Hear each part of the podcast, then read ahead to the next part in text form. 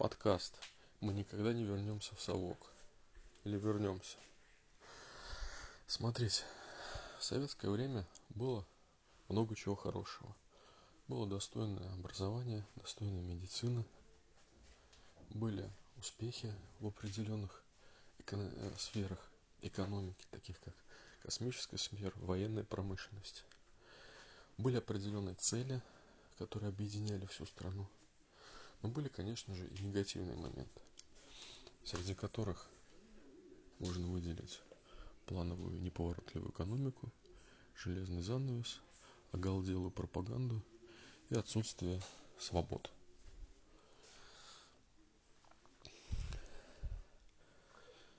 К сожалению, я наблюдаю сейчас очень большую тенденцию к возврату. Вот эта совокупность негативных факторов получила название совок. Совокупность негативных факторов, а, выделенных среди общего количества факторов повседневной жизни в Советском Союзе. Так вот, я вижу такой сейчас серьезный тренд развороту к, не к Советскому Союзу, да, в плане его положительных черт, да, в плане бесплатной медицины, бесплатного образования и так далее, общей цели. Нет, я вижу сейчас поворот именно к совку, то есть именно к набору того отрицательного, что было в Советском Союзе. Давайте посмотрим на это. Плановая экономика. Да, сейчас еще пока нет плановой экономики, но, обратите внимание, идет активное развитие госкорпораций, также укрупнение бизнеса в плане передачи собственности целых сфер э, экономики в руки олигархов. И, все ничего, если бы это происходило э, на честных рыночных условиях, да, то есть просто появился сильный игрок, и он победил за счет того, что был более эффективным, производил лучший продукт и так далее. Но нет, это происходит за счет, во-первых, рейдерских захватов, за счет того, что судебная система, система, полицейская система – находится в руках частных лиц, выполняет частные заказы, выполняет государственные заказы и принимает неправомерные решения, отжимая бизнес у собственников бизнеса. И второй момент, законы пишутся специально под а, крупные компании, специально под создающиеся новые компании олигархов и приближенных к власти, так скажем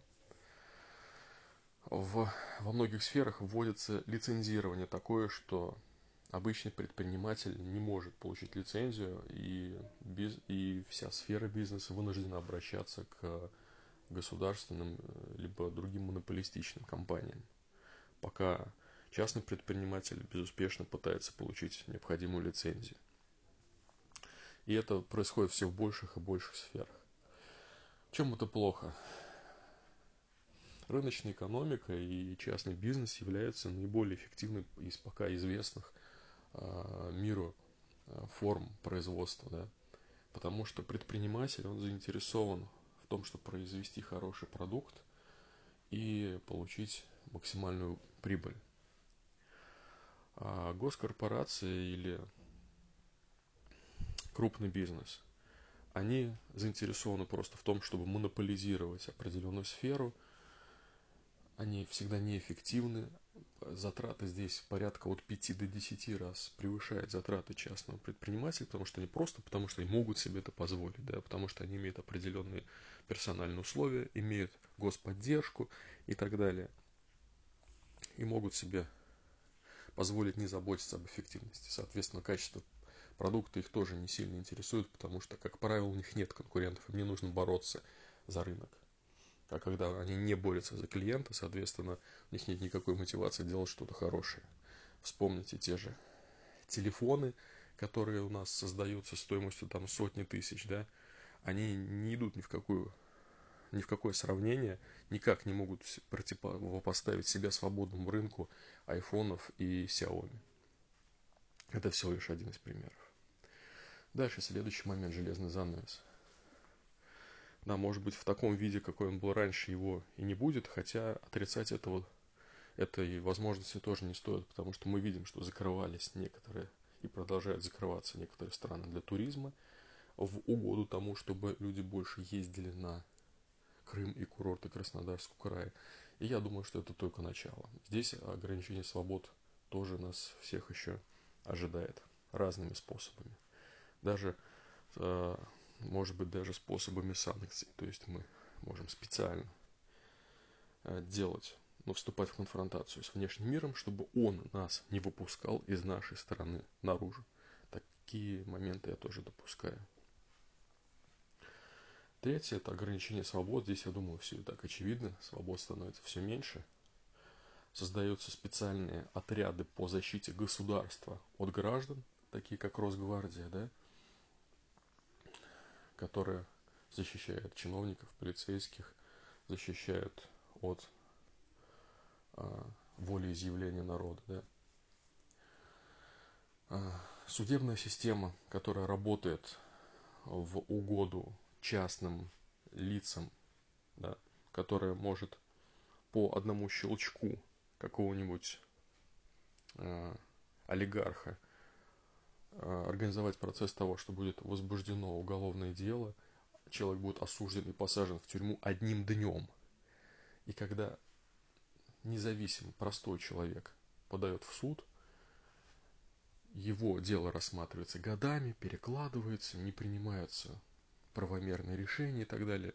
Я думаю, что тоже для всех очевидно, что судебная система работает по-разному для разных людей, что в принципе недопустимо и никак не коррелирует с образом слепой Фемиды, да, у которой, которая должна быть равной для всех. И четвертый фактор – оголделая пропаганда. Давайте я тоже отмечу то, что я не вижу принципе, в пропаганде как, как таковой ничего плохого. Если она пропагандирует хорошие вещи, хорошие ценности, общие цели страны, да, и если она аккуратная, если она вдохновляющая, поднимающая людей по эмоциональному уровню, да, делающая их более веселыми, более довольными там, и так далее – вот. Но когда мы имеем дело с оголделой пропагандой, когда белый называет черный, черный называет белым, когда это делается в лоб, в упор, не давая человеку соображать, а просто впихивая в него определенные идеи, когда человеку навязывается ненависть по отношению к другим странам и народам, когда в бедах человека, в проблемах человека обвиняет другие страны и народы, это уже выходит за все рамки. Это я вот как раз называю оголделой пропагандой пропаганды, в которой нет здравого смысла, нет места умному, думающему человеку, в которой все люди превращаются в стадо рабов, которых держат за быдло, не считают вообще за человека, способного мыслить. И это унизительно. Это просто унизительно. Поэтому вот этот четвертый фактор у нас в большей степени из этих четырех, в наибольшей степени вот, развивается в негативном направлении. Я резюмирую. Многие считают, что наш президент очень ностальгирует по СССР и пытается вернуть СССР.